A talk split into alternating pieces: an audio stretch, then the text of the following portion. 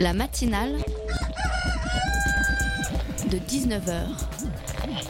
Et bah, c'est une émission qui parle de société, politique, euh, Culture alternative. On va aussi parler de sport, euh, de gens dans la rue. et l'actualité en règle générale. On va peut-être parler des corbeilles à linge en osier d'Auvergne. voilà, il y aura, il y aura des invités. Sociologues, des invités chercheurs. Les invités ne diront que des choses intelligentes. Ça va peut-être s'étriper un peu de temps en temps, mais La matinale de 19h, du lundi au jeudi jusqu'à 20h sur Radio Campus Paris. Il était une fois un gouvernement qui n'en avait pas fini d'essuyer les mécontentements des Français. Après l'indignation contre les conditions dans les prisons et les EHPAD, la colère contre le projet de loi Asile-Immigration, voici le refus du fameux plan loup. Et oui, parce que voyez-vous, les enfants, les vieux, les détenus et les réfugiés ne sont pas les seuls à poser problème. Il y a aussi les grands méchants loups qui mangent de plus en plus d'innocentes petites brebis et qui désolent les, les éleveurs. Ah, le loup, la bête noire du berger français qui a hanté pendant des générations les contes, chansons et légendes à tel point qu'il fut totalement éradiqué en France en 1930. On n'en trouvait plus un seul et on pouvait dormir tranquille. Mais la bête fut de retour dans les années 90, venue d'Italie, passée par la frontière alpine cette coquine jusque dans nos verts pâturages. En 95, on en comptait une centaine, 360. Et le nombre de brebis tuées a triplé en l'espace d'une dizaine d'années. Pour, je cite, assurer la coexistence des loups et des éleveurs, le gouvernement, après avoir réfléchi plus d'un an à ce souci, décida de permettre aux bergers de se défendre en tuant ses prédateurs, mais fixa tout de même à 40 le nombre de loups à abattre pour l'année 2018. Que se passa-t-il? Personne ne fut content. Il faut en tuer plus, il faut se protéger, criaient les éleveurs. Le loup est une espèce en danger, pas un nuisible, on ne va pas se mettre à le tuer, se plaignaient les écologistes. Le gouvernement, une fois de plus, était embarrassé et il le reste encore. Mais moi, je crois avoir peut-être trouvé la solution. On capture les loups, on les enferme pour un délai maximum de 90 jours par exemple, et puis ensuite, on les renvoie tout simplement à la frontière italienne d'où ils sont venus. Les éleveurs seront contents, les écologistes aussi, les brebis. Bon, finiront toujours à la casserole, mais au moins, c'est nous, Français, qui les mangerons. La matinale de 19h, le magazine de Radio Campus Paris. Bienvenue à tous dans la matinale. Au programme de ce soir, attention, ça va parler nana et histoire. Vous ignorez qui est Hypatie, Sabina Spielrein ou encore Rosetta Sarp C'est pas étonnant, mais ce n'est pas normal. Absente des manuels scolaires, des livres, des noms de rues, des stations de métro, mais où sont les femmes? Le collectif Georgette Sand a répondu à Patrick Juvet dans son premier ouvrage, présenté ce soir par Perrine Sacré et Marguerite Nebelstein, deux membres du collectif qui nous expliqueront comment et pourquoi ces femmes qui ont fait l'histoire par un mystérieux tour de passe-passe en sont écartées et parfois tout simplement gommées. En deuxième partie d'émission, on va parler encore nana, mais aussi technologie et Afrique, puisque la première rencontre du cycle Afro-Cyberféminisme a eu lieu hier à la Gaîté Lyrique. Vous l'avez raté et vous êtes dégoûté d'avoir manqué ça. Rassurez-vous, on reçoit ce soir Oulimata Goye, commissaire du cycle, avec qui on parlera de ce qui s'est passé hier lors de cette première séance et de ce qui se passera lors des prochaines. On écoutera aussi avec attention la critique cinéma de Betty, sans oublier bien sûr le reportage de Radio Parleur. Restez bien connectés sur le 93.9 FM, car comme le dit le générique, ce soir, les invités ne diront que des choses intéressantes.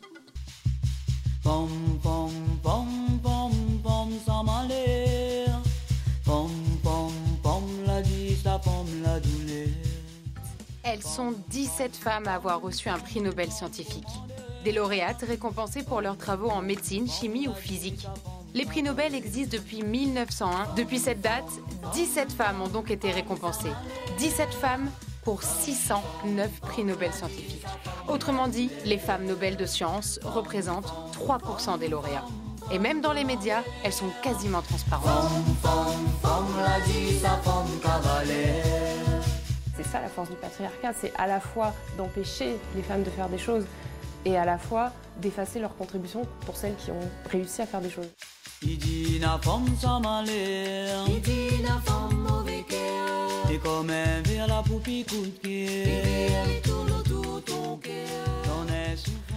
Cet extrait qu'on vient d'entendre, monté par Adèle, notre réalisateur de ce soir, merci à lui, rappelle à quel point les femmes sont peu visibles dans notre patrimoine et effacées dans notre histoire. C'est sur cette zone d'ombre que revient le livre que j'ai entre mes mains, Ni vu ni connu, publié en octobre aux éditions Hugo et compagnie par le collectif Georgette Sand. C'est le premier ouvrage de ce collectif et il se donne pour but de révéler les mécanismes qui font disparaître les femmes de l'histoire au travers de 75 figures peu connues, mal connues ou même pas du tout connues. Pour en parler avec nous autour du micro, nous recevons Perrine Sacré et Marguerite Nebelstein. Vous êtes membres du collectif et vous avez participé à la rédaction de ce premier ouvrage. Bonsoir et bienvenue à vous deux. Bonsoir. Et à mes côtés pour cette interview, Dania de la rédaction de Radio Campus. Salut Dania. Salut. Alors Perrine Marguerite, moi je connais Georges Sand, l'écrivaine, mais pas du tout Georgette Sand pour le coup. Vous pouvez nous expliquer un peu ce que c'est que ce collectif? Alors, euh, Georgette Sand, c'est un collectif féministe euh, qui a été fondé en 2014, donc il y a bientôt 4 ans. Euh, donc c'est un collectif qui a pour euh, qui a deux missions. C'est un déconstruire les stéréotypes de genre et deux essayer d'améliorer la visibilité des femmes dans l'espace public. Donc ça c'est deux sujets euh, dans le vaste sujet du féminisme, mais euh, mais on a choisi de se concentrer plutôt là-dessus. Et euh, dans le cadre de la meilleure visibilité des femmes, on a voulu écrire, enfin on a coécrit Ni vu ni connu pour participer à une meilleure visibilité des femmes dans l'histoire. Et le nom Georgette Sand, euh, qui vient donc de George Sand, euh, qui s'appelait à la base Aurore Dupin et qui a donc utilisé un nom d'homme pour pouvoir être édité. Et euh, l'idée du collectif, c'est qu'aujourd'hui, on ne devrait plus avoir besoin de s'appeler Georges pour être pris au sérieux. Du coup, à, l'origine de ce premier ouvrage, il y a un Tumblr, il me semble, euh, qui était de recenser le plus exhaustivement possible les femmes méconnues de l'histoire. Comment vous avez travaillé à partir de, de ça et comment vous avez réussi à n'en sélectionner que 75 parmi toutes les femmes qui sont oubliées dans l'histoire? Alors oui, l'idée, euh, enfin, donc le livre est parti d'un Tumblr à la base qu'on alimentait assez régulièrement pour, euh, enfin, et où on présentait donc très régulièrement des femmes qui étaient méconnues ou invisibilisées de l'histoire. Donc c'est deux choses différentes, soit mal connues, soit euh, pas du tout connues. et euh, et euh, en fait, euh, pardon, je perds. Et en fait, c'est un travail d'investigation journalistique pour aller trouver ces femmes ou vous les connaissiez Alors, déjà En fait, c'est un petit peu comme un fil qu'on tire. Euh, c'est on en connaît une, après on va s'intéresser à elle, on en voit une deuxième. Il y a une copine qui nous parle d'une autre, d'une autre femme, etc. Et en fait, donc le Tumblr date de 2015 et on a finalement, enfin le rêve un petit peu de celle qui avait lancé le Tumblr, c'était d'en faire un livre, mais c'était un rêve euh, un peu voilà. Et en fait, on a et en euh, été contacté par une éditrice il y a un an et demi euh, et qui nous a dit bon bah banco, on en fait un bouquin quoi. Effectivement, euh, moi j'ai pas connu le Tumblr. Euh, 2015 c'est quand même l'année euh, face des Tumblr où tout tournait, où il se passait Oui, beaucoup de choses sur le. bah, Peut-être que maintenant les gens savent plus trop ce que c'est un Tumblr. Ouais, ça passe très vite, hein, les modes passent très Oui, vite sur ça. Internet. Donc effectivement, je reviens, je reviens sur la question où parmi toutes ces femmes, il y en a probablement beaucoup, 75. Comment vous avez fait Ouais. cette sélection? En fait, euh, elle s'est faite euh, très laborieusement parce qu'on a eu beaucoup de mal à sélectionner. euh, on a eu beaucoup de mal à sélectionner euh, ces 75 portraits parce qu'évidemment, on avait envie de mettre euh, toutes les personnes qu'on a qu'on a qu'on a décrites dans le Tumblr, mais il fallait faire un choix pour être efficace dans le bouquin et on a choisi ces 75 por- portraits en fonction des procédés d'invisibilisation qu'on voulait mettre en évidence. On voulait aussi même si la plupart des personnages sont majoritairement européens et puis euh, proches de notre siècle, euh, on a voulu aussi représenter euh, beaucoup de parties du monde et euh, beaucoup d'époques différentes, afin de montrer l'universalité de, du pro- des processus d'invisibilisation, d'invisibilisation, pardon. Parce que c'est en, en lisant le livre, on se rend compte que c'est assez universel en fait. C'est ce assez processus. universel. Comme ouais. le patriarcat Ouais, d'ailleurs, c'est ça, bizarrement. ouais. Et donc, ouais, c'est un peu comme ça qu'on. Enfin, il fallait qu'il y ait un procédé, un mécanisme d'invisibilisation clair. Et, il fa- et puis il fallait se dire aussi, est-ce que si ça avait été un homme, elle serait dans les livres d'histoire? Est-ce qu'elle, enfin, est-ce qu'elle avait contribué, euh, je sais pas moi, dans les sciences, euh, euh, voilà, dans le dans le pouvoir, euh, voilà. Et la réponse à chaque fois était oui. Oui. Et alors euh, justement sur ces, sur ces mécanismes d'invisibilisation, c'est vrai que c'est super dur à dire. Plusieurs fois et après, ça- ce ça qui est- ce qui est hyper intéressant dans le livre, c'est que ça se contente pas juste de faire des mini-biographies de, de ces 75 femmes, c'est que ça explique pourquoi elles ont été oubliées. Et il y a cette cause récurrente qui est évoquée, euh, que c'est un peu, enfin pas la faute des hommes, mais que les hommes sont responsables souvent de cet oubli, euh, avec un peu en tête le fait qu'on on pense toujours à ce dicton, derrière chaque grand homme il y a une femme. Est-ce qu'on peut pas se dire aussi que devant chaque grande femme, il y a un homme qui la cache et qui lui fait de l'ombre? Alors, il y a, alors le, premier, euh, le premier euh, processus d'invisibilisation, c'est beaucoup, et on l'a démontré dans le bouquin, c'est l'auto-invisibilisation. Donc oui, bien sûr, il y a euh, la famille, donc euh, le conjoint, euh, le Rodin, Camille Claudel, l'exemple type voilà où tout le travail de Camille Claudel est invisibilisé par Rodin, on l'a rendu, on l'a fait passer pour folle, etc. Ou alors des femmes qui sont volées leur travail par des hommes, Marthe Gauthier qui est encore vivante et qui s'est fait piquer la découverte de La trisomie 21. voilà la trisomie 21 par Jérôme Le Jeune, qui est anti-avortement, enfin qui a créé une fondation anti-avortement. Et, euh, euh, et en fait, l'auto-invisibilisation, comme les femmes, on nous apprend pas à parler, on nous apprend pas à mettre notre travail en avant, à, être fier de ce qu'on fait, etc. Et bien en fait beaucoup c'est l'auto-invisibilisation. Euh, par exemple, euh, Suzanne Belperron qui était une grande joyeuse, et ben elle signait pas ses œuvres en disant oh, c'est pas grave, euh, voilà. Viviane Meyer qui est une qui est une grande photographe de street photographie qui a jamais publié une seule de ses 300 000 photos et il a fallu qu'un homme rachète ses photos et le et la publie après sa mort parce qu'il avait trouvé un carton comme ça dans un un vide-grenier. Enfin voilà. Donc une des premières choses, et ça c'est une leçon pour aujourd'hui, c'est de se dire ok, toutes ces femmes elles se sont auto-invisibilisées. Euh, maintenant, aujourd'hui, euh, voilà, on vous donne les clés pour que ça ne se reproduise plus. Donc, soyez fiers de votre travail, signez vos œuvres. Euh, voilà. Donc, il y a l'auto-invisibilisation, il y a la famille, il y a plusieurs processus qui font que on s'invisibilise. C'est une sorte d'autocensure en fait, du ouais, fait qu'on a peur de ne pas être accepté, d'être raillé pour son travail. Ouais, les hommes ça. sont connus pour avoir le, le, bras long et puis euh, s'affirmer plus, plus facilement que nous. Toujours dans et puis même dans, dans, dans l'éducation en fait, on va nous, les, les, garçons ils vont courir partout, on va leur dire euh, d'aller à l'extérieur, etc. Les filles on va, être, on, on va nous dire tout de suite ah tais-toi, sois douce, machin. Donc on va pas se mettre en avant pour notre travail quoi. Mais il y a aussi un autre processus qui est, euh, vous utilisez le terme de négligence. Donc en fait concrètement j'ai cru comprendre en, en lisant votre préface que c'est pas un complot patriarcat, euh, une main invisible euh, qui a un intérêt commun, celui d'effacer les femmes, mais qu'il y a des petites aussi négligences à travers l'histoire pour chacun qui expliquent aussi ces invisibilisations. euh, ben, les dans les négligences, par exemple, il y a les sources. Euh, bah, Sappho, par exemple. Ouais, Sappho, euh, par exemple, Sappho, euh, qui a été euh, une grande poétesse de la Grèce antique. Lesbienne, d'ailleurs. Voilà, lesbienne. Oui. En fait, on a retenu de... justement mmh. ce nom, lesbienne, euh, puisqu'elle venait de l'île de, Lesbos et qu'elle avait des relations avec des femmes. Euh, après, le mot lesbienne euh, à notre époque et avoir des relations avec des femmes à son époque, c'était deux choses différentes. Mm -hmm. Et l'histoire n'a vraiment voulu retenir que ça, ses amours. Et au final, son œuvre a été détériorée, mal entretenue. On a, on a retenu de son, de son œuvre que des bribes. Et, et du coup, oui, ça, c'est un processus d'infidélisation qu'on peut concentrer autour du fantasme. Voilà, au même titre. En lisant le, le, livre, on s'est dit ça, c'est qu'on on a l'impression qu'avec les femmes, on s'attache à des symboliques, le physique, euh, ouais. l'orientation sexuelle, ouais. euh, la folie, des choses comme ça. Euh, moi, je pense par exemple à Rosa Parks. On se rappelle tous de, ce, de voilà du moment où Rosa Parks a refusé de se lever pour laisser la place à une personne blanche dans un bus en, aux États-Unis, alors que Rosa Parks c'est tellement plus que ça. Ouais. C'est ça, c'est très courageux, c'est extraordinaire de sa part quand on remet dans le contexte, mais c'est aussi une grande militante qui a ça, théorisé aujourd'hui des, euh, des pratiques militantes qu'on qu qu produit aujourd'hui.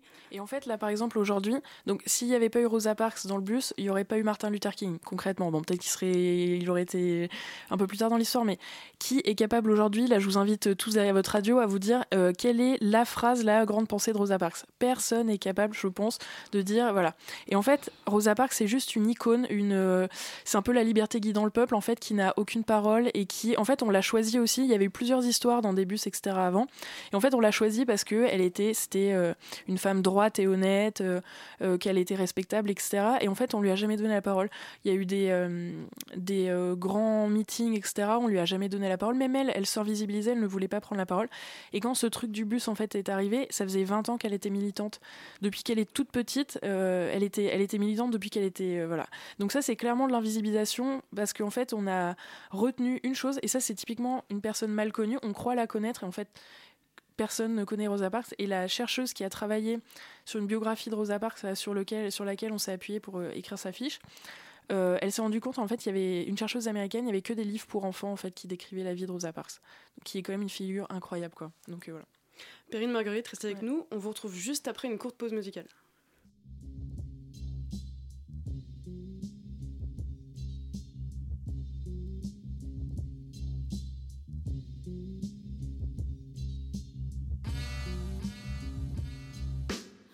bavure policière, arrestation massive, coup de crosse dans les gencives, politique répressive, la cible. Pseudo-terroristes, clando-parasites, squatteurs anarchistes, cancer de l'État par leur couleur de peau, leur religion, leurs idées, ils font tâche dans le troupeau. Innocents en prison, en centre de rétention, la détention rend locaux comme les coups de bâton d'un maton. Un tas de vermines à détruire entre quatre murs vides vide, les épuisent et brisent leurs cellules grises. Créent un monstre intérieur pour cacher leurs erreurs. La terreur en prime time au JT du 20h. Alors, la parano est présente, stressante, pesante. Ça part dans tous les sens, naissance du désordre. C'est ainsi qu'ils opèrent, frère, tuer le bouc émissaire, victime d'une injustice orchestrée par les hautes sphères. Pseudo-terroristes dans la cible, clanto-parasites dans la cible, voilés féministes dans la cible, un tas de vermines à détruire entre quatre murs vides. Pseudo-terroristes dans la cible, clanto-parasites dans la cible, squatteurs anarchistes dans la cible, un tas de vermines à détruire entre quatre murs vides. Stigmatisation du rhum, obsession du voile. Retour au pogrom, les fachos font leur comeback. Coup de batte. Peu importe ton sexe, tu finis dans la scène comme un militant du FLN. Rien de nouveau dans notre douce France. Et le voile devient symbole de résistance. Les drames passent sous silence et on gratte les criminels. C'est pas un scoop petit, ça remonte à des siècles. De Napoléon à Papon, de Mitterrand à Sarko. Politique violente de droite à Chego. Le méchant loup est noir, il porte une beubare. Il vit en caravane, n'a pas de paplard. Un prolo en marche, un ara éradiqué. Un sale connard, cancer de la société. C'est ainsi qu'ils opèrent, frère, tuer le bouc émissaire. Victime d'une injustice orchestrée par les hautes sphères. Pseudo-terroristes dans la cible. Clanto-parasites dans la cible. Voilés féministes dans la cible. Un tas de vermines à détruire entre quatre murs vides. Pseudo-terroristes dans la cible. Clanto-parasites dans la cible. Squatteurs anarchistes dans la cible. Un tas de vermines à détruire entre quatre murs vides. Victimisation. Victimisation. Provocation. Appelle ça comme tu veux, je relate juste. L'indignation. L'indignation. La cible. La cible. On vient d'écouter La cible de Rayam. Comme on dit, tu sais que l'histoire est écrite par les vainqueurs, bah, je pense qu'elle est aussi écrite par les hommes et que du coup, il y a... moi quand j'étais petite, je suis passée à côté de plein de personnages dont j'avais jamais entendu parler. C'est-à-dire que c'est pas forcément les femmes les plus euh, brillantes ou euh, très belles ou euh, très bien nées. En fait, chacune avec sa, sa, main de départ a fait des choses extraordinaires. Et du coup, j'avais envie de juste les mettre en avant de manière hyper succincte. Donc c'est au maximum d'histoires qui font 8 pages. Juste pour qu'on se dise, mais j'avais jamais entendu parler d'elle et que au mieux on a envie d'en savoir plus et au pire juste petit à petit ça fasse son chemin l'idée que dès comme ça il y en a des, des milliers en fait et que juste on n'en parle jamais. C'était un extrait de l'interview de la BDiste Pénélope Bagieux qui, présente en 2000, qui, a écrit en 2016 euh, une BD, euh, l'excellente BD appelée Culotté, qui tire le portrait euh, d'une poignée de femmes méconnues mais au destin pourtant extraordinaire. La même Pénélope Bagieux qui a d'ailleurs rédigé la postface du livre Ni vu ni connu, dont Perrine Sacré et Marguerite Nebelstein sont venues nous parler. Alors, du coup, on l'a entendu, Pénélope Bagieux parle de modèles pour désigner les femmes dont elle parle dans sa BD et c'est un peu aussi ce à quoi on pense quand on lit le livre quels effets ça a pu causer en fait d'avoir manqué de ces modèles qui sont en fait absentes de l'histoire? Euh, Ben, y a, les, les, filles, elles vont pas se dire, c'est comme l'explique Pénélope Bagieux dans la, dans la, le, la postface qu'elle a écrit euh, pour, le, pour le livre, c'est que, en fait, sans modèle, on peut pas se dire, euh, ah, mais cette personne-là l'a fait avant. Il y a une cosmonaute je, rêve d'être cosmonaute, mais bon, je suis pas vraiment faite pour ça, etc. Ah, mais il y a déjà eu euh, Valentina Tereshkova, bon, bah, allez hop. Euh, je vais y aller, je vais, oser parler, etc. Enfin, c'est hyper important d'avoir des modèles. Euh, on fait des interventions dans, des écoles. La semaine dernière, on était euh, dans une école à Rennes pour intervenir auprès de quatrième. Et il y avait toutes ces filles là dans la classe et c'est, enfin, pour moi c'est hyper important de leur donner des modèles et de leur dire qu'elles peuvent faire ce qu'elles veulent dans la vie et, et qu'elles seront pas juste ce que leur, qu'on leur dit de faire ou euh, réduites à, à l'intérieur ou voilà quoi. Alors du coup, peut-être que Diana, tu voulais poser ta question sur les, les, les personnages préférés peut-être des... C'est ça, ouais. on s'était dit, il n'y a pas une... Euh, parmi ces 75 grandes femmes, et pas toutes gentilles d'ailleurs, on pourrait aussi poser Tout une question, euh, quelle, euh, quelle, quelle femme vous a le plus marqué chacune? Perrine Alors moi, euh, ben, j'a- j'aurais eu envie de parler de Sappho, mais j'en ai déjà parlé. Donc je vais parler de Oei Okusai, euh, qui est la fille du célèbre peintre euh, donc, euh, Okusai euh, Katsushika. Euh, donc Oei, elle a, elle a, elle était, donc c'est en fait Okusai, c'est celui qui a fait la grande vague qui est très emblématique du Japon. Et Hei, elle a travaillé avec son père pendant de très longues années. à la fin, elle a même travaillé à sa place en signant en son nom. elle a eu aussi ses propres commandes en parallèle. Seulement, elles n'étaient jamais signées de son nom parce qu'à l'époque, on ne pouvait pas, euh, quand on était une femme et qu'on était euh, japonaise, on ne pouvait pas peindre. C'était pas possible, quoi. C'était... Et du coup, eh ben, elle, a, été obligée de, soustraire son nom à celui de son père et, euh, et voilà, enfin, cette, euh, ce personnage m'a beaucoup, euh, beaucoup plu On n'a plus de preuves de, on a plus de preuves réellement de ce qu'elle a fait. On, ne connaît pas très bien la fin de sa vie. Bah, en fait, ouais, c'est ça. Son, comme, comme toutes les œuvres de, de, son père ont été un peu disséminées dans toute l'Europe à l'ouverture de la frontière du Japon. on n'a pas retrouvé beaucoup de traces de, de, de, leur, de leurs œuvres. C'était des estampes, donc c'était reproduit quelques dizaines de fois. Euh, Donc là, c'est un exemple précis d'invisibilisation entre le papa et, et, la ça, oui, mais là, ça vient pas forcément du père, c'est plutôt euh, de l'État finalement. Ouais. Et euh, Marguerite mm. alors après, moi, une de mes préférées, alors il y a Bertha Benz qui est, qui est très rock. En fait, elle, c'était une héritière très riche. Et en fait, dans l'Allemagne du 19e, on pouvait pas vraiment faire ce qu'on voulait de son argent. Donc, elle est passée du père à un mari qui était ingénieur. Euh, Monsieur Benz, euh, et, qui a créé la première voiture industrielle. Donc elle, ça vient de là. c'est ça. Et Je en fait, disais, elle a donné tout son argent, tout son tout son argent est parti dans la création de l'automobile et son mari était trop timide pour que pour faire sortir l'automobile du garage et un jour elle en a eu trop marre parce qu'elle avait déjà investi plein d'argent dedans. Donc elle s'est dit, allez hop, je vais partir à 5h du mat, mon mari dort encore, je vais prendre la bagnole et je vais partir chez ma mère à 80 km de là. Donc en fait, c'est la première personne qui a fait sortir qui a sorti l'automobile du garage et euh, elle, est, elle a, conduit sur une longue distance, donc pas de panneaux de mmh. signalisation, pas de route goudronnée. Et elle a inventé euh, les vitesses, euh, elle a inventé les plaquettes de frein le principe parce qu'elle a eu des problèmes de frein et ça et elle a créé accessoirement la première station service parce que bien sûr il fallait se c'est extraordinaire et en fait typiquement l'invisibilisation euh, son mari, il y a un espèce de truc qui s'appelle Automotive Hall of Fame, donc c'est un espèce de musée de l'automobile euh, géant. Son mari est rentré dans les années 80, elle, elle est rentrée l'année dernière, donc euh, complètement. Alors que sans elle, pas de pas de Monsieur Benz quoi. On est juste à l'origine, une, des personnes à l'origine du fleuron de l'industrie allemande. Aujourd'hui, si l'Allemagne est aussi riche, c'est grâce à entre autres à cette dame. Exactement. C'est incroyable. Cette histoire est incroyable. En, régie, viennent de, tous ramasser leur mâchoire. Beaucoup d'hommes en régie qui se disent ah voilà et les femmes sont pas que des plantes vertes au salon de l'automobile, je tiens à vous dire. font des et des, stations service. Alors justement, Dana, c'est une question que tu avais commencé à poser. Les femmes dont il est question dans ce livre, c'est pas que des femmes bien. Il y a pas mal de, de, figures plutôt négatives. Vous pouvez un peu en parler euh, De méchantes, ouais. On pourrait même parler de bah Ouais, il y a des fausses méchantes. Euh, parce que, ouais, enfin, on a parlé des légendes noires.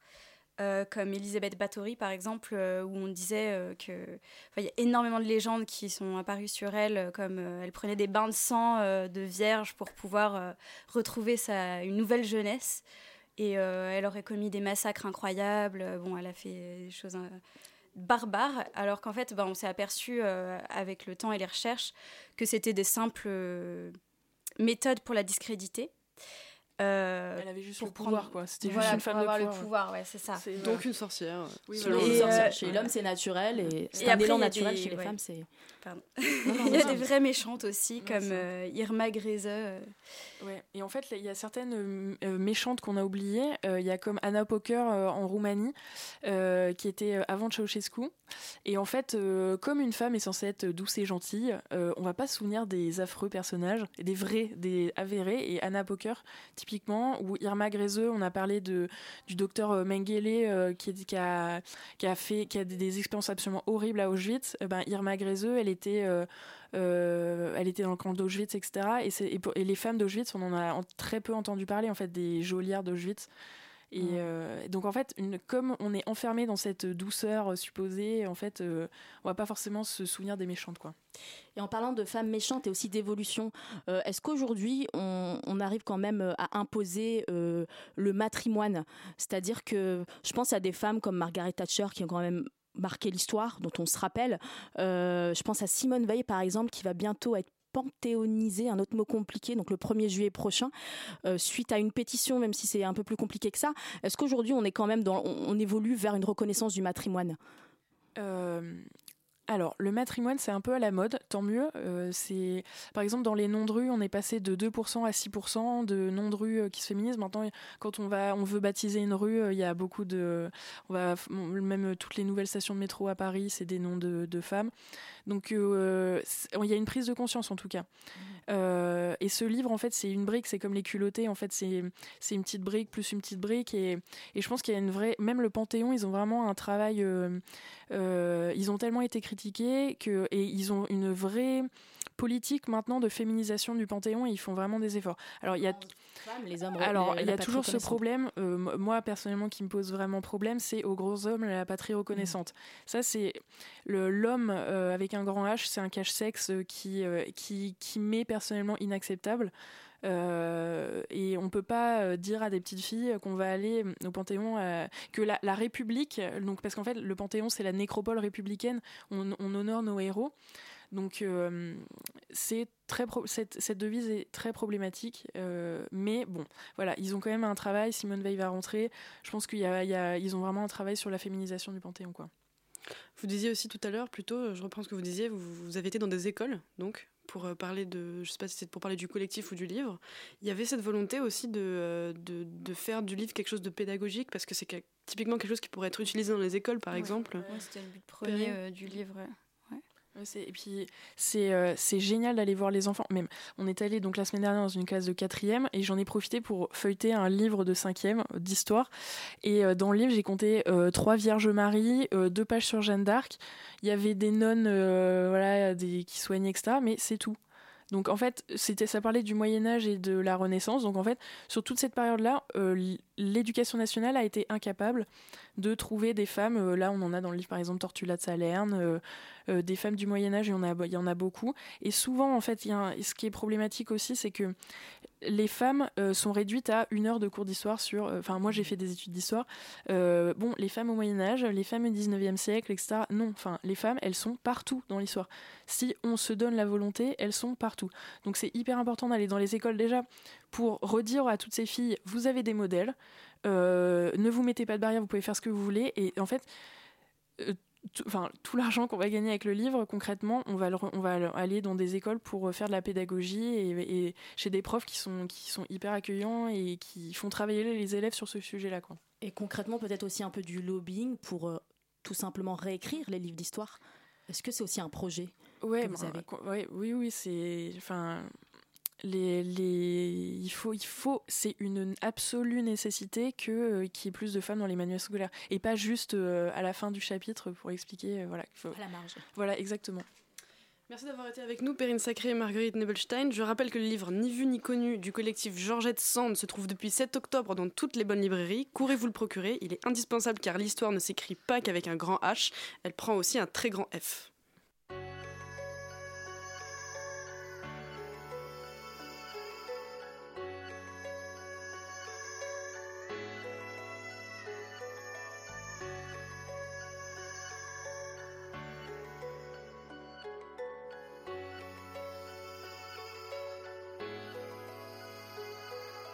Rose à ma naissance, commence un ultimatum. Au bénéfice de l'homme, je suis l'objet ou la chose. On me dit faible et coquette, mais toujours un peu conne. Juste bonne à faire la bonne, dépoussiérer la moquette. Je suis rapidement la salope, je n'ai droit qu'aux amourettes. Puis viendra le mariage comme un miroir aux alouettes. J'étais l'hystérique et la folle, la sœur de mes lubies. La majorité de mes viols seront tombés dans l'oubli. Je suis la pub et le produit, le physique et le profit. Sur chacune de vos affiches, de la pute j'ai le profit. J'ai pourtant 100 000 ans de lutte, j'ai toujours tenu debout. Suis mort sous les coups à la dernière de mes disputes. C'est moi que l'on persécute, à votre bon vouloir. J'écris le deuxième sexe depuis Simone de Beauvoir. Tout est question de pouvoir, de contraintes liées aux gens. Un boulet relié aux gens, mais pas le temps de s'émouvoir. Sans épanouissement, comme une fleur déracinée, mon oppression se multiplie quand je suis déracisé. Au sein de mon foyer, l'extorsion de mon travail. Féministes sont mes cahiers. J'ai lu l'ennemi principal, la domination masculine. DSK contre Diallo, le phallocrate est un salaud patriarcal et la machine. Malgré les agressions, je ne fuis pas l'affrontement. J'obtiendrai la contraception et le droit à l'avortement. On m'instrumentalise, mais de manière éphémère. Ni putain, ni soumise, ni badin d'interne, il est féminin. On cherche à m'embourgeoiser, me vider de mes colères. On me tolère à la télé, sauf quand je suis prolétaire. Servile ou asservi, sans fléchir, j'y réfléchis. Caliban est la sorcière de Sylvia Federici. À l'origine, suis-je la faute et le péché Disposé de mon corps, vous ne pourrez m'en empêcher. Le misogyne se fabrique, je ne suis pas de la viande. Le sexisme est une mine, j'y ai perdu les deux jambes. J'opte pour la convergence, comme Angela Davis. Le féminisme des blanches, c'est celui qui nous divise. L'émancipation des femmes, ce n'est pas négociable. Le rapport entre les sexes est une construction sociale. Je suis le strass, sans les paillettes et la buée. Je milite en faveur des droits des prostituées. Pro-sexe et je l'affirme, libre de mes choix, j'ai le majeur pour expliquer ce que je fais de mes dix doigts. Sur le marché de l'emploi, me noie dans la précarité. Mon salaire aussi témoigne de mon infériorité. Ils m'ont parlé de parité, je connais ces messieurs. Sur l'égalité pensée, que je fermerai mes yeux. Et dans leur monde à eux, je ne sers qu'à leur bonheur. Comme chacune de mes sorts, on m'a capturé de bonheur. La, domination masculine. Le, le, le deuxième sexe, conditionnement de l'image traditionnelle de la femme. On, on ne naît pas femme, on le devient. Le problème des femmes est un problème secondaire. Il serait dans la nature des choses que la, Je ne suis la poupée de personne, je me fous de mon charme, condition sine qua non. Ne me libère pas, je m'en charge. Féministe radical, je te parle avec une arme, je dépose une bombe dans la machine patriarcale. Capturé de bonheur dans un monde masculin pour ton bonheur, devenir ta boniche ou ta putain. Moi je souris à la vie, au milieu des ténèbres, toujours frêle et soumise, je suis le sexe faible.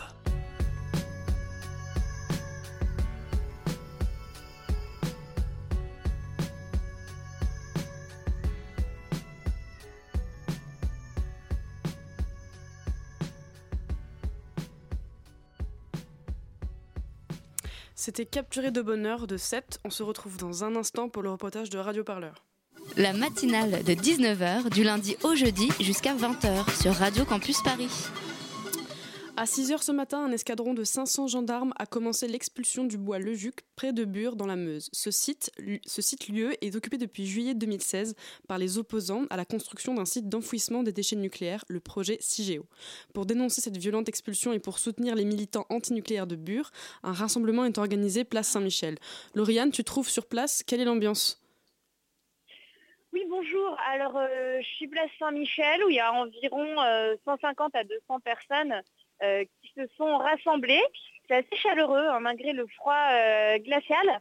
Euh, il y avait pas mal, pas mal de collectifs. On a vu les gens de, de sortir du nucléaire. il y avait aussi les Amis de la Terre, le collectif de soutien parisien à Bure. Il y avait aussi quelques personnalités politiques, notamment Daniel Simonet de la France Insoumise. Euh, on a aussi euh, croisé euh, Mathilde Panot qui a interpellé Nicolas Hulot ce matin justement sur cette, violente expulsion lors de, questions à l'Assemblée nationale. Et il a été bien embêté pour répondre parce qu'on rappelle que Nicolas Hulot a été pris en photo en 2016 avec un panneau Stop Bure. donc maintenant qu'il se retrouve au pouvoir, il est un petit peu confronté à, à ces contradictions. Et c'est pas la première fois que les autorités tentent d'expulser les opposants non, tout à fait. Il y avait déjà eu, euh, un, précédent. Euh, euh, le bois, le en fait est occupé depuis juin 2016. la première expulsion avait été tentée en juillet 2016, où les machines de l'Andra, hein, l'Andra c'est l'agence nucléaire sur place, qui avait déjà défriché illégalement ce bois avant qu'il soit réoccupé en août 2016 et depuis, euh, depuis il est toujours occupé. Les, les, militants antinucléaires ont notamment construit des, cabanes, des cabanes dans les arbres. Euh, et ce matin, tout le monde a été délogé de force, donc il y a 14 personnes qui ont été emmenées au commissariat, euh, 7 qui se trouvent toujours en garde à vue. Et ça a été assez violent. Hein. On a pu suivre ça en direct via le compte Twitter des irradiés, donc les opposants au site d'enfouissement de déchets nucléaires qui a un petit peu chroniqué ça euh, euh, minute par minute. Et c'est vrai que c'était euh, assez violent. On a vu des images de violences policières. Et, et finalement, finalement là, aujourd'hui, les gens qui sont réunis sur la, sur la place du Châtelet dénoncent, dénoncent ces violences contre un projet, contre une poubelle nucléaire qui pose beaucoup de soucis. Euh, notamment au niveau technique, les scientifiques euh, finalement, enfin les, les, bilans scientifiques, les rapports scientifiques montrent que euh, ça pourrait pas être, ça, ça, peut être dangereux. qu'il va y avoir notamment des problèmes d'infiltration d'eau. voilà, donc il y a toutes ces problématiques à prendre en compte aujourd'hui. Et du coup, rapidement, est-ce qu'on peut faire un, parallèle avec Notre-Dame-des-Landes? Alors un parallèle à Notre-Dame-des-Landes, tout le monde y pense parce qu'aujourd'hui, bon, bah, Bure, c'est considéré comme un grand projet inutile et imposé, comme, comme l'aéroport de Notre-Dame-des-Landes. Et, et, surtout, le gouvernement a promis d'expulser Notre-Dame-des-Landes et apparemment, il s'est déjà déjà tourné, euh, enfin il a plutôt préféré se tourner à Bure. Donc comme on le disait, 500 euh, gendarmes et blindés militaires ce matin. Mais euh, alors ce, qu'on appelle les, opposants les opposants au site d'enfouissement des déchets nucléaires s'appellent, se surnomment même les hiboux. ce sont des opposants en pacifique, hein, il faut vraiment vraiment le signaler. Hein, c'est pas des gens qui vont qui vont tout casser. Et aujourd'hui, de toute façon, ils, ne veulent rien lâcher. ils estiment d'ailleurs que cette expulsion euh, très violente euh, va être préjudiciable à l'image de l'État. Et euh, donc ils comptent poursuivre leur combat contre cette, ce qu'ils appellent la, poubelle nucléaire de Bure. Ok, merci Lauriane de nous avoir expliqué ce qui se passait place Saint-Michel. restez avec nous, la matinale, ça continue. La matinale de 19h sur Radio Campus Paris. On poursuit la matinale avec une nouvelle invitée, une des deux commissaires du cycle Afro-Cyberféminisme qui se tient à la Gaieté Lyrique et dont la première rencontre a eu lieu hier. Oulimata Gay, vous êtes curatrice dans le domaine des arts visuels et vous explorez pour ce cycle les technologies numériques en Afrique à travers les questions de genre et de race. Bonsoir. Bonsoir. Pour m'épauler dans cette deuxième partie, je suis toujours avec Dania. Ça va toujours? Toujours aussi bien. Alors, pour commencer, est-ce que vous pouvez nous expliquer un petit peu ce que veut dire ce, gros mot d'afro-cyberféminisme si difficile à prononcer à la radio? Alors, euh, oui, effectivement, c'est un néologisme que qu'on a euh, construit euh, à partir du cyberféminisme et de l'afroféminisme et en faisant se rencontrer ces deux ces deux mouvements euh, ces deux espaces de réflexion, on a fait afro-cyberféminisme. Mais ça veut bien dire ce que ça veut dire. Donc une réflexion à la fois sur le genre, les nouvelles technologies, euh, le tout porté sur une problématique euh, donc africaine un peu. Euh. Afrique et diaspora, oui. D'accord. Et effectivement sur le continent africain, mais aussi sur les questions de la diaspora, parce que ces questions, elles sont aussi quand même beaucoup portées par les africaines américaines, mmh. et il y a des espaces de, de, recherche et de travail qui étaient bien entendu extrêmement prolixes à explorer dans ce, de ce côté-là. Ouais, pour mettre les pieds dans le plat, et vous l'avez dit, ça vient des États-Unis, on est en plein dans ce qu'on appelle l'intersection des luttes, euh, des causes.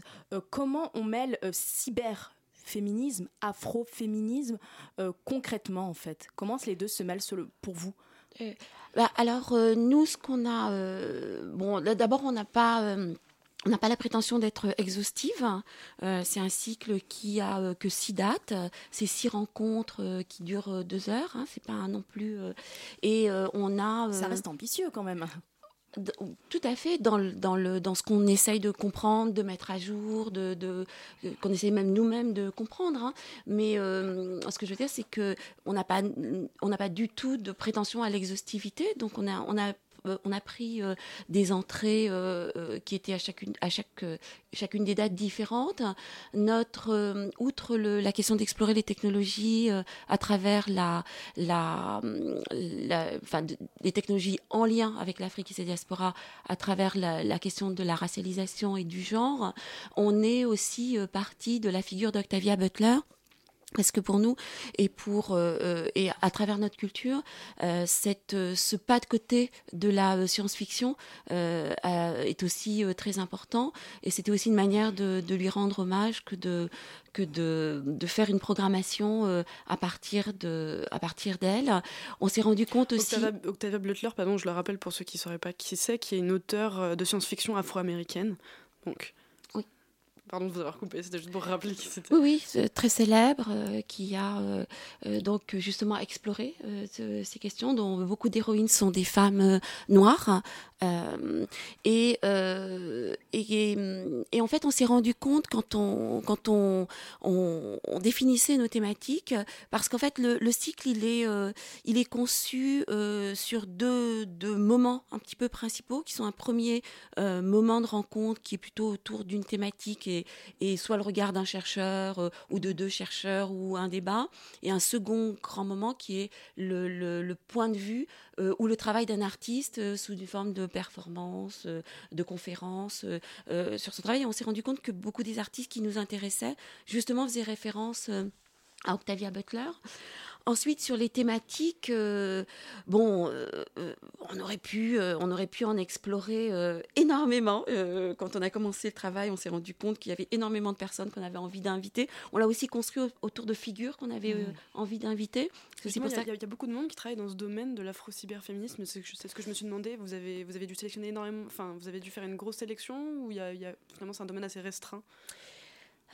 Alors, euh, encore une fois, euh, Marie Lechner, qui est co-curatrice de ce, de cycle et moi, on n'a pas du tout la prétention d'avoir le savoir. Hein. On invite vraiment des personnes dont on a repéré qu'elle travaillait sur ces questions. Euh, et euh, comme toujours, quand on commence à s'intéresser à un, sujet, ben on se rend compte qu'il y a énormément de choses. Alors c'est vrai qu'au niveau des chercheuses euh, et de ces questions des, des ingénieurs, des scientifiques, des chercheurs en sciences sociales, en mathématiques, c'est vrai qu'il y a beaucoup de choses du côté des africaines américaines. Mmh. et pas seulement sur, sur ces questions-là. Oui, voilà. Alors, je, je, je, je dis peut-être une bêtise, mais je pense que le fait aussi qu'il y ait eu euh, les Black Studies ont aussi permis d'explorer de, de, de, euh, ces questions. Alors, concrètement, c'est quoi les Black Studies? Alors, les Black Studies, c'est ce, ce, Là encore, je ne suis pas une spécialiste, mais c'est ce courant universitaire qui consiste à se euh, concentrer sur la question de la représentation des personnes. De la minorité, noire. Voilà. Aux États-Unis ou au-delà? Alors, parce que ça vient des États-Unis. Eh, voilà, aux États-Unis. Aux États-Unis. Oui, oui, oui. Mais vous avez une, une chercheuse euh, euh, qui vit en France, Maboula Soumaoro, euh, qui peut tout à fait répondre à ces questions. elle, elle, est France, elle vit en France, parce que mhm. je sais pas. elle travaille en France et elle a beaucoup étudié les États-Unis et, et, je pense justement les Black Studies.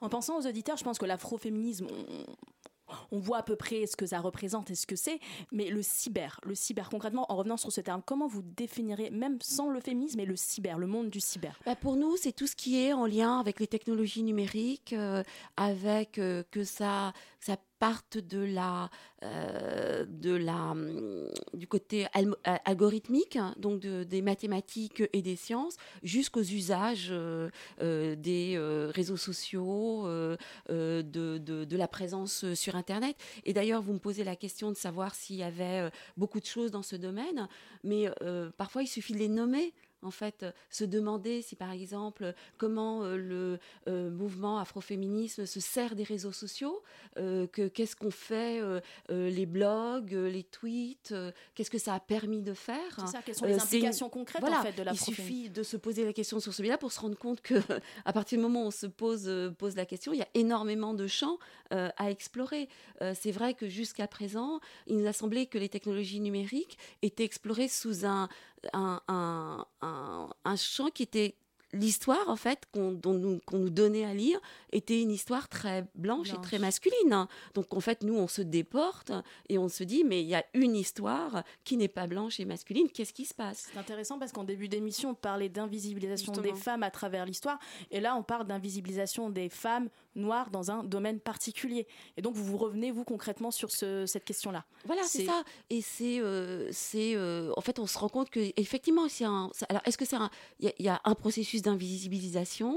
Il y a, euh, une question aussi, euh, on parlait cet après-midi de euh, la jeune femme qui est chercheuse et qui a créé un, collectif qui s'appelle Algorithmic Justice, League et qui explique qu'en tant, tant, que chercheuse, elle ne peut pas travailler avec les logiciels de reconnaissance faciale parce qu'en fait, ils ont été, ils ont été conçus sur une base où il n'y avait pas assez de représentation de la peau, euh, euh, des peaux euh, noires, des, peaux des, peaux de couleur. Euh, et donc j'ai un peu perdu le fil de ce que, de ce que je disais. Oui, donc de- des processus qui sont euh, effectivement non pensés, donc d'invisibilisation, et puis des, des, des, des, des- des- ça n'est pas dit, tout simplement, ça n'est pas médiatisé.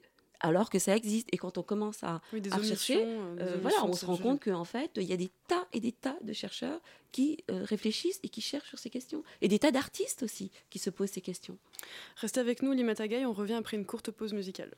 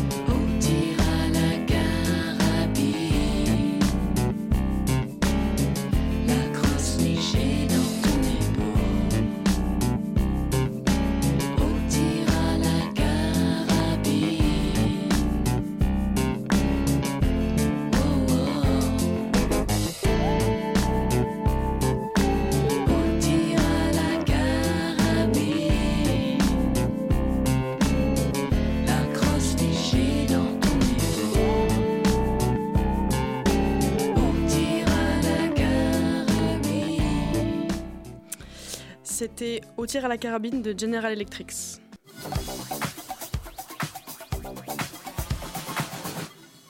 On est de retour avec Oulimata Gay, venez nous parler ce soir du cycle Afro-cyberféminisme à la gaieté lyrique. Alors du coup hier c'était la première rencontre de ce cycle qui portait, si je ne m'abuse, sur les cellules immortelles d'Henrietta Lacks. Est-ce que vous pouvez nous expliquer un peu de quoi il était question? Tout à fait. Alors, c'était euh, une euh, invitation qui était faite à Mélissa Lavo de faire euh, d'anime, enfin de, de- de conceptualiser euh, cette soirée.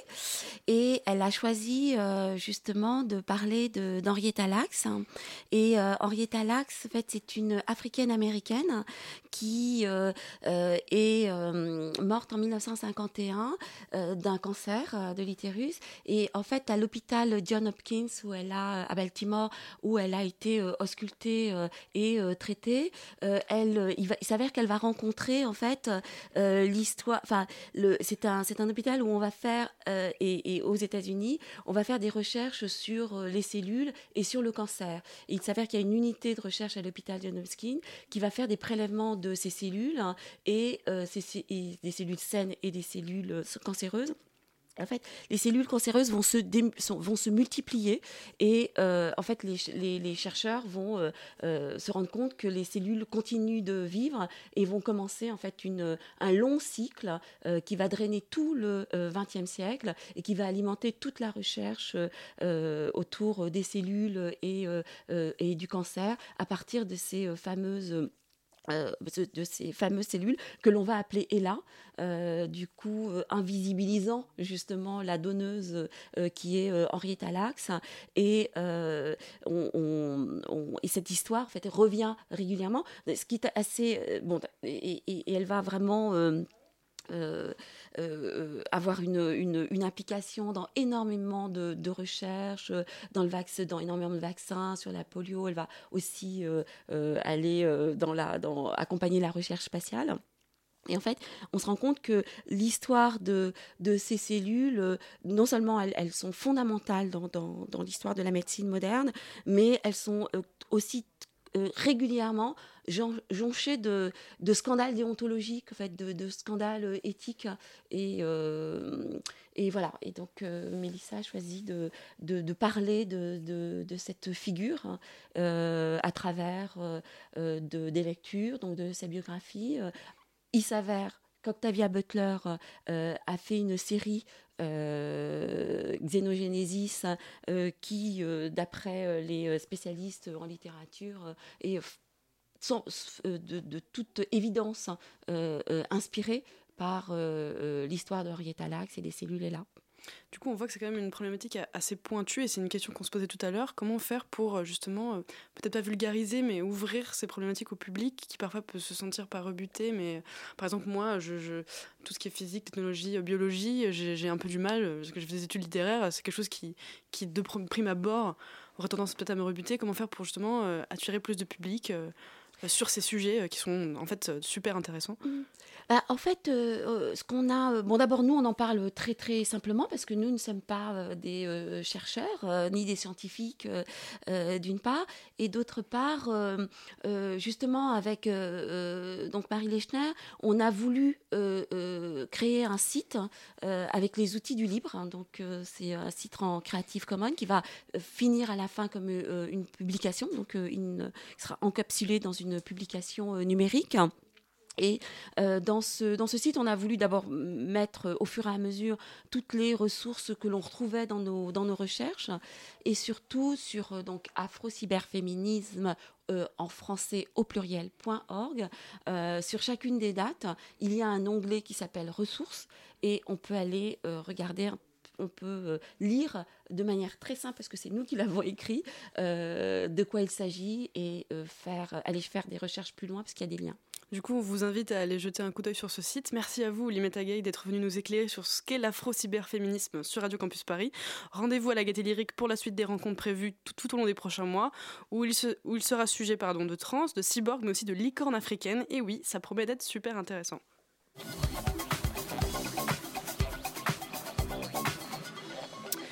C'est un film qui pourrait être des plus banals et pourtant Betty l'a trouvé à son goût. Elle vient nous en parler. Bonsoir, oui, alors euh, avec une affiche tout en couleur qui a l'air un peu hallucinée, impressionniste à la fois, le film Gaspard au mariage, réalisé par Anthony Cordier, annonce, annonce dé- déjà sa fantaisie. Il aura sûrement attiré avant tout la génération 90s. Pourquoi? Eh bien parce que les acteurs Christa Terret et Félix Moati sont en premier plan. Deux acteurs qui étaient à l'affiche du film LOL en 2009 avec Sophie Marceau, qui à l'époque avait ravi nos cœurs d'ados rebelles. On pourrait alors s'attendre à un remake familial type comédie au canevas classique, voire démodé, mais au contraire, le film du réalisateur Anthony Cordier est singulier et délicat. Il évite avec justesse les clichés de la comédie française et saupoudre le tout d'une étonnante poésie. Mais alors du coup, de quoi parle-t-elle au juste cette comédie, Betty? Alors, c'est l'histoire d'une famille particulière, celle de Gaspard, incarné par Félix Moiti, qui, à l'annonce du, rem- du remariage de son père, euh, Johan Eddenberg, qui est vu dans Alabama Monroe, avec sa nouvelle compagne Peggy, incarnée à l'écran par Marina Foïs, retrouve sa maison de son enfance. Sur la route, il croise par hasard Laura, Laetitia Doche, une jeune femme un peu perdue, à qui il demande, en échange d'un peu d'argent, de jouer la comédie pour faire semblant d'être sa petite amie le temps des festivités. Il rejoint alors sa sœur, Christa Terret, et son frère Guillaume Guix, et, tous- et tous les animaux du zoo familial dans lequel ils ont grandi. Donc ce sera un retour aux sources qui va s'avérer être un moment de remise en question pour tous. Alors le film a été tourné dans le zoo du Limousin. Jusqu'ici, tout laisse croire à une bonne comédie familiale, non? Alors effectivement, et c'est justement dans ce cadre idyllique et exotique, entouré de bébés tigres et de gnous, que le réalisateur réussit à se saisir de la tendresse de ses personnages, dans toute leur complexité. Ils sont un peu comme tout le monde, ni héros ni anti-héros, mais avec une part de folie que l'on suit dans la poésie du quotidien, les tâches ménagères, les repas, le travail au zoo. Et puis c'est le prétexte, c'est avec le prétexte de la narration comique que le réalisateur va justement invoquer par l'image une certaine poésie.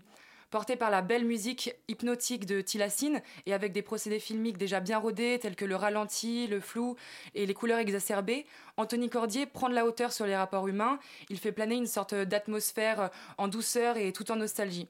Son film est euh, habité d'une âme particulière qui s'exprime bah, du coup à l'écran visuellement. Il regorge de moments presque abstraits et très bien menés dans une véritable ambition cinématographique visuelle.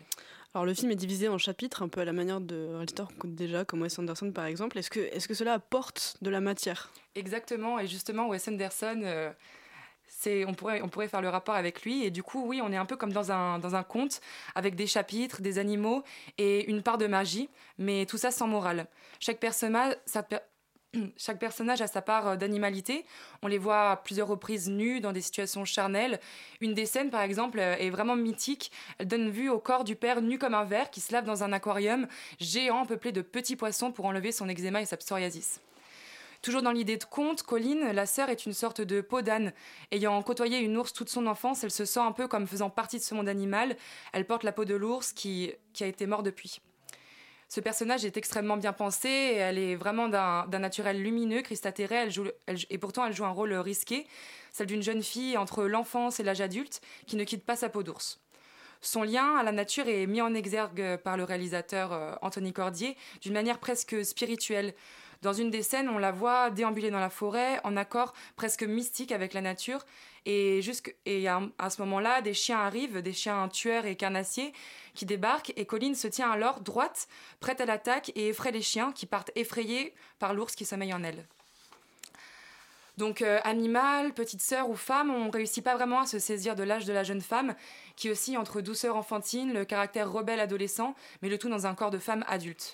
Coup, les personnages semblent assez compliqués. Euh, Est-ce que tu as eu l'impression que le réalisateur euh, a vraiment soigné leur identité? Oui, et justement, c'est ça qui fait qu'on part pas dans le cliché. Avec des flashbacks, on comprend d'où ils viennent. Il y a la mort de leur mère, la complexité des deux enfants, Gaspard et sa sœur, qui inventent, rient et pleurent, et d'autres propos qui se dessinent, notamment de la jalousie et de la rivalité entre les deux frères, et de la rancœur envers Gaspard, dont la famille se sent un peu délaissée depuis son départ. Le film m'a provoqué une sorte de légère anxiété en fait, parce que la peur de passer d'une image étonnamment belle à un cliché, qui était le risque. Mais en fait, à chaque fois que l'on pensait, que je pensais tenir le fil narratif, Anthony Cordier nous emportait dans des scènes vraiment inattendues et illuminées, des cadres foisonnants de détails qui charment, restent un peu en suspens et font sortir du film avec euh, le sourire aux lèvres euh, ravi. Donc un conseil, euh, sautez le voir en salle. Gaspard va au mariage, le film d'Anthony Cordier est actuellement en salle, donc si vous voulez suivre le conseil de Betty, ne manquez pas l'occasion d'aller le voir. Il est bientôt 20h, la matinale de 19h, c'est fini pour aujourd'hui. Merci à Adèle d'avoir réalisé l'émission de ce soir. Un grand merci à Dania, indéfectible acolyte d'interview. Merci à Radio Parleur pour sa chronique, à Betty pour le partage de ses expériences cinéphiles. Et enfin, comment ne pas remercier Elsa Nina à la coordination. Si vous en avez raté ne serait-ce qu'une miette, pas de panique, vous pouvez retrouver l'émission en podcast sur le site radiocampusparis.org ou sur notre page Facebook la matinale de 19h. On vous dit à demain, même heure, sur le 93.9 FM.